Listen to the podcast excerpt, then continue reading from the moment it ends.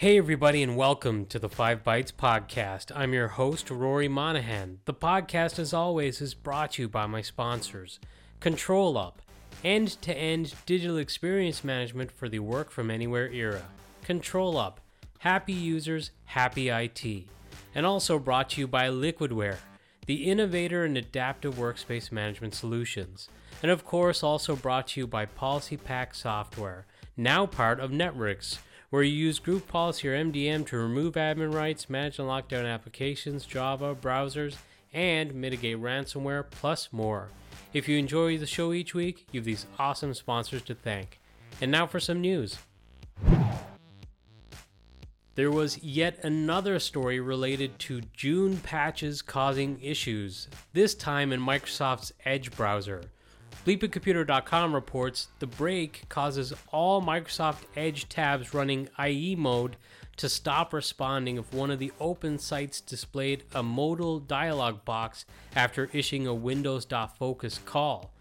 The IE mode problem affects devices running Windows 11 21H2, Windows 10 20H2, 221H1, and 21H2, as well as Windows Server 2022 after installing KB 5014019, 5014023, and also 5014021. Microsoft has fixed this issue using known issue rollback, a Windows capability designed to help revert buggy Windows non security fixes delivered via Windows Update. After being pushed, the fix reaches all consumer and non managed business devices within a day. However, customers can also speed up the fix rollout to their systems by restarting impacted Windows devices.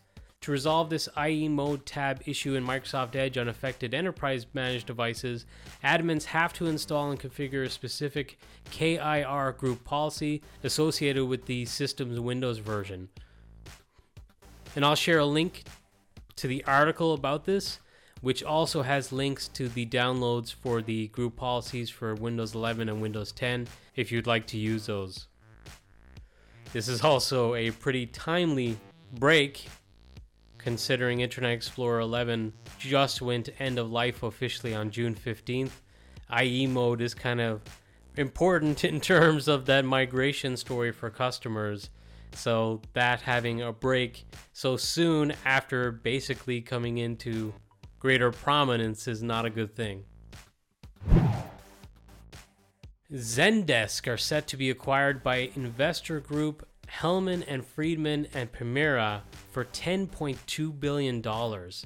It's said to be an all cash transaction that values Zendesk at approximately $10.2 billion, and under the terms of this agreement, Zendesk shareholders will receive $77.50 per share.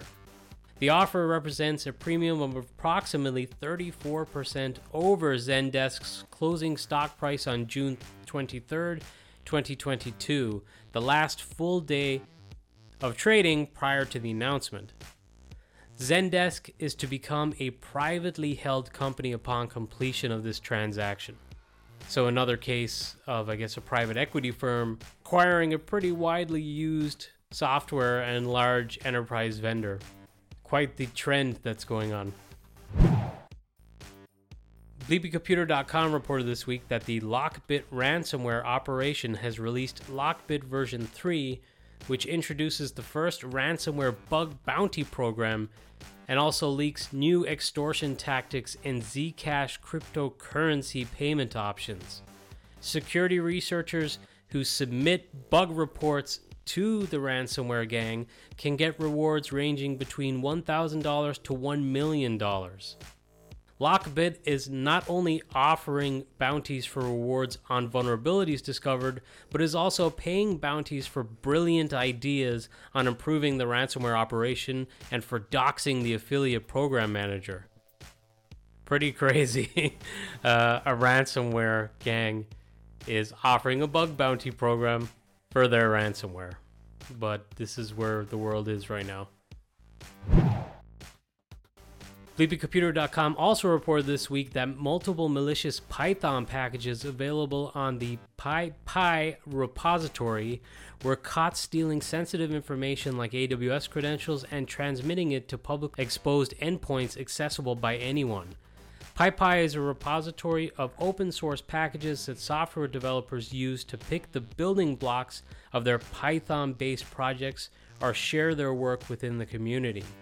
The packages marked as malicious include loglib-modules, pygg-modules, pygrata, pygrata-utils, and also hkg-sol-utils. Software developers are advised to go beyond package names and scrutinize release history, upload dates, homepage links, package descriptions, and download numbers, all collectively helping to determine whether a Python package is the real deal or a dangerous fake. The awesome Kim Zetter, who you should definitely follow on Twitter, shared an interesting story this week tied to some of the drama that's been going on in the US with the January 6th investigation. And I swear this isn't a political story. I don't touch politics much on this podcast. I'm just purely covering this for the technical aspects but Donald Trump's lawyer, John Eastman, was compelled to unlock his phone with biometrics for law enforcement as part of a warrant. The warrant did not cover his password, suggesting that passwords have greater legal protection in the US than biometrics. I found that really interesting and thought others might find it interesting too. It may only loosely has, have relevance in enterprise IT, but still, hey, the more you know. You know, they say that multiple types of authentication, and when you're using a phone, that might be your Face ID. Well, I guess Face ID is more likely to be something they'll use in a warrant versus a traditional password. Who knew? VMware's Workspace ONE Intelligence for Horizon is now available. And I mentioned Workspace ONE Intelligence for Horizon back during the VMworld announcements and I believe it's been in preview since then, but now it's available. They say Workspace ONE Intelligence for Horizon delivers insights on health, performance, and usage visibility for your Horizon environment.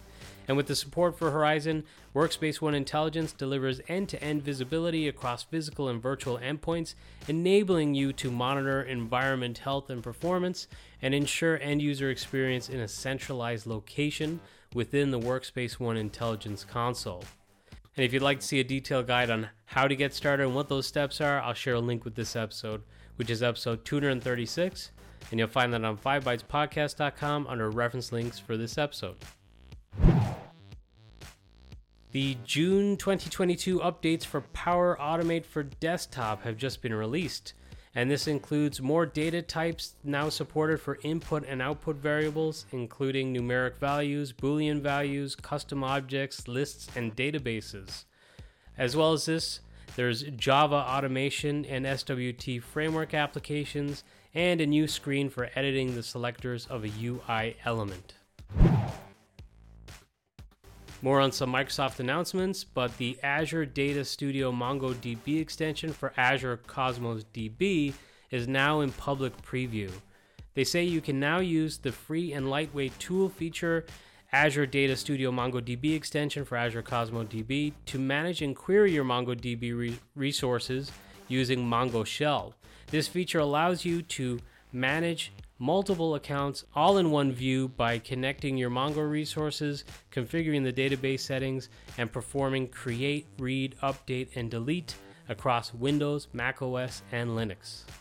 Also coming to public preview is multiple backups per day for Azure Virtual Machines. With this capability, you can define the duration in which your backup jobs trigger and align your backup schedule with the working hours when there are frequent updates. Understanding your need for higher retention in Instant Restore Enhanced Policy is designed to offer instant restore retention with defaults of 7 days retention and a maximum of up to 30 days retention.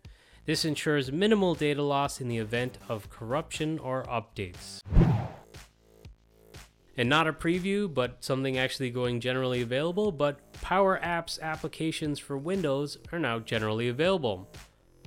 They say that if you installed this app during the public preview, you don't have to do anything to get to the GA release. The app will automatically update and be renamed to Power Apps. And for everyone else, if you just want to install it net new, you can find it under Power Apps in the Microsoft Store. I feel like I've been talking about Power Apps and seeing Power Apps um, in certain scenarios quite a lot over the last year. I really thought it was already generally available. Hey, but here you go. Now it is. One more public preview here, but Intune user configuration for Windows 11 multi session VMs is now in public preview. With this preview, you can now configure user scope policies using the settings catalog, user certificates via templates, and PowerShell scripts to run in the user context. The new functionality is available in the Intune 2206 release, and you must install the 2206 cumulative update for Windows 11 on your session hosts. They said that you could stay tuned for news about the upcoming support for Intune user configuration on Windows 10 multi session VMs, which I would bet is more common. Probably should have had the Windows 10 public preview before the Windows 11, but splitting hairs, I guess. ZDNet had a fun article this week about a Utah State University project to test the experimental inflatable stabilization system called AeroBoom, which featured the use of a Raspberry Pi and was launched into space on a satellite. The Raspberry Pi Zero is reported to have re entered Earth's atmosphere back in May, which after completing a record 117 days in space during which they successfully demonstrated that small spacecraft can self stabilize in orbit. The team explained despite the failure of commercial solar panels designed for space, the custom safeguards designed by the team kept the $10 Raspberry Pi running smoothly. How crazy is that? I thought it was like exciting when enterprises were using Raspberry Pis as cheap thin clients, but you know, space programs using Raspberry Pis for these types of projects is much more impressive. And just some quick hit stories to wrap up the news for this week. But after 22 years at Microsoft, the legend Jeffrey Snover has announced that he is leaving. Just a few weeks ago, I covered some tweets that Jeffrey put out about how he actually took a demotion in order to found and create PowerShell. If, like me, you've worked in IT for the last I don't know 15 plus years. I'm not sure how long PowerShell's even been out. Um, you have likely benefited and found amazing value in PowerShell, and that's in very large part thanks to Jeffrey. So I'd imagine he's going to be a massive loss for Microsoft and whoever he works for next, if he chooses to take on another job and adventure, will be very lucky. So thank you, Jeffrey, for everything you've done for us. If you appreciate his work on PowerShell, maybe give him a tweet because he is very active on Twitter. And sticking with some community news, community rockstar and Citrix CTP Chris Twiest just launched his band's very first single, Spread Your Wings. His band is called Convoke, and you can find the single on Spotify, and some other streaming platforms too. And it's well worth a listen. It's very impressive, amazing job, and just inspirational that he's chasing this music dream while also being so accomplished within his IT career that he's currently a Citrix CTP. That's amazing. Good on you, Chris. And finally, a little bit of personal news. I am delighted to announce that I have joined Numecent. Uh, so I didn't really mention on the podcast or even on social media, but uh, I left my previous role at ControlUp back in April. Um, this was mainly down to medical grounds. Uh, it was suggested that I take a break for my own well being. Um, so I took close to three months off, and I'm really excited to jump back in and get a fresh start with Numecent. Thanks very much to ControlUp I loved working ControlUp. It's one of the best jobs I've ever had. An amazing boss, worked with an excellent team, and they were all very supportive, both while I worked there as well as when I was taking this kind of sabbatical. So be sure to stay tuned uh, to my social media at least, and I'm sure I'll be sharing more about uh, cloud paging, cloud pager, and just new Numecent news over the weeks and months. And now some hot jobs. I'm cognizant of the fact that I don't want this to be a promotional vehicle for my own interests or even that of my employers. They're not a sponsor of the podcast, and this is my own venture. But hey, if you'd like to work with me at Numecent, uh, they are hiring right now. Uh, the company is pretty rapidly expanding. Uh, they're hiring in marketing, uh, in sales. They're hiring engineers and also a solutions architect as well. Uh, the most of the roles, except for that solution architect role, I believe, are all based in the U.S. Uh, the solutions architect they're looking for would be based in Europe.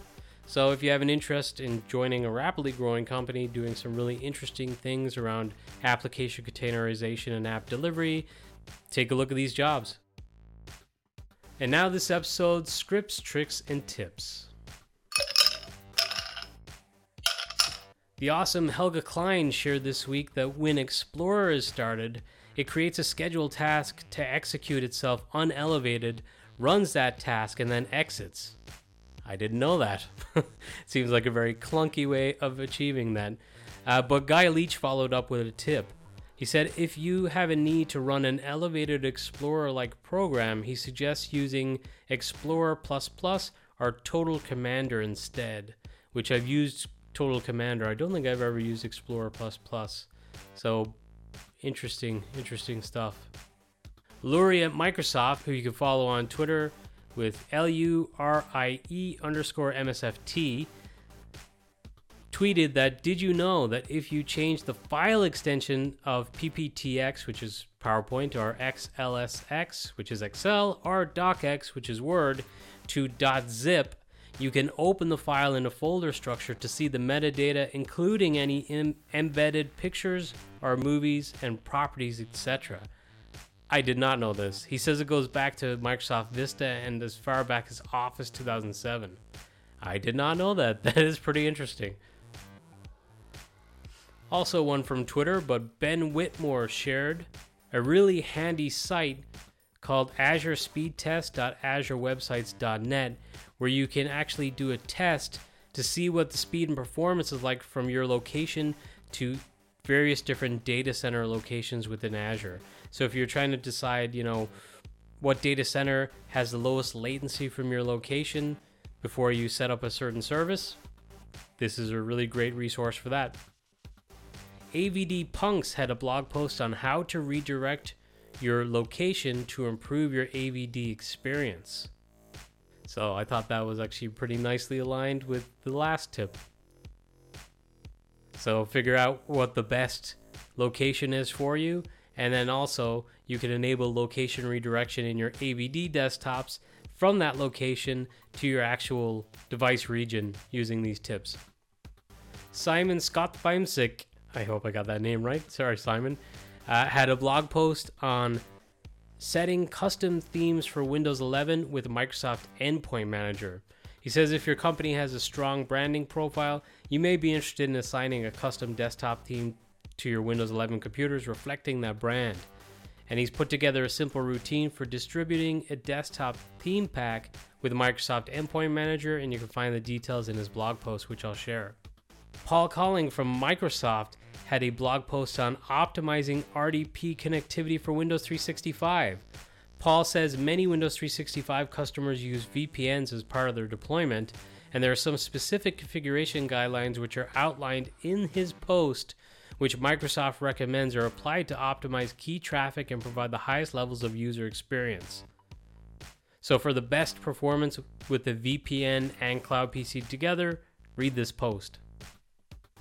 My buddy Martin Therkelsen had a blog post this week, or actually a series of blog posts on using GitHub and Terraform to deploy Azure resources. So Terraform is just all over the place right now. A lot of people in DevOps using it for automation purposes as a framework. Um, and if you're working with Azure resources, this could be one for you. And finally, the awesome James Kindon shared a blog post on Citrix profile management and basically keeping track of the various different enhancements. He points out that Citrix profile management recently has received a lot of really quality improvements. And he points to a previous blog post he did around Citrix profile management and FSLogix profile containers.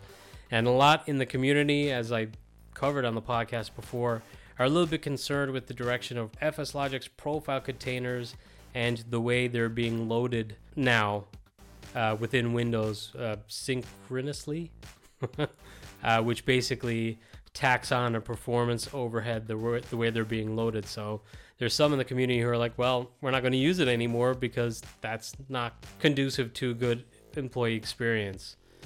So it might be time to reconsider Citrix profile management, and James has covered a lot of reasons why you might want to as well. Well, that's it for this episode. Thank you all so much for listening.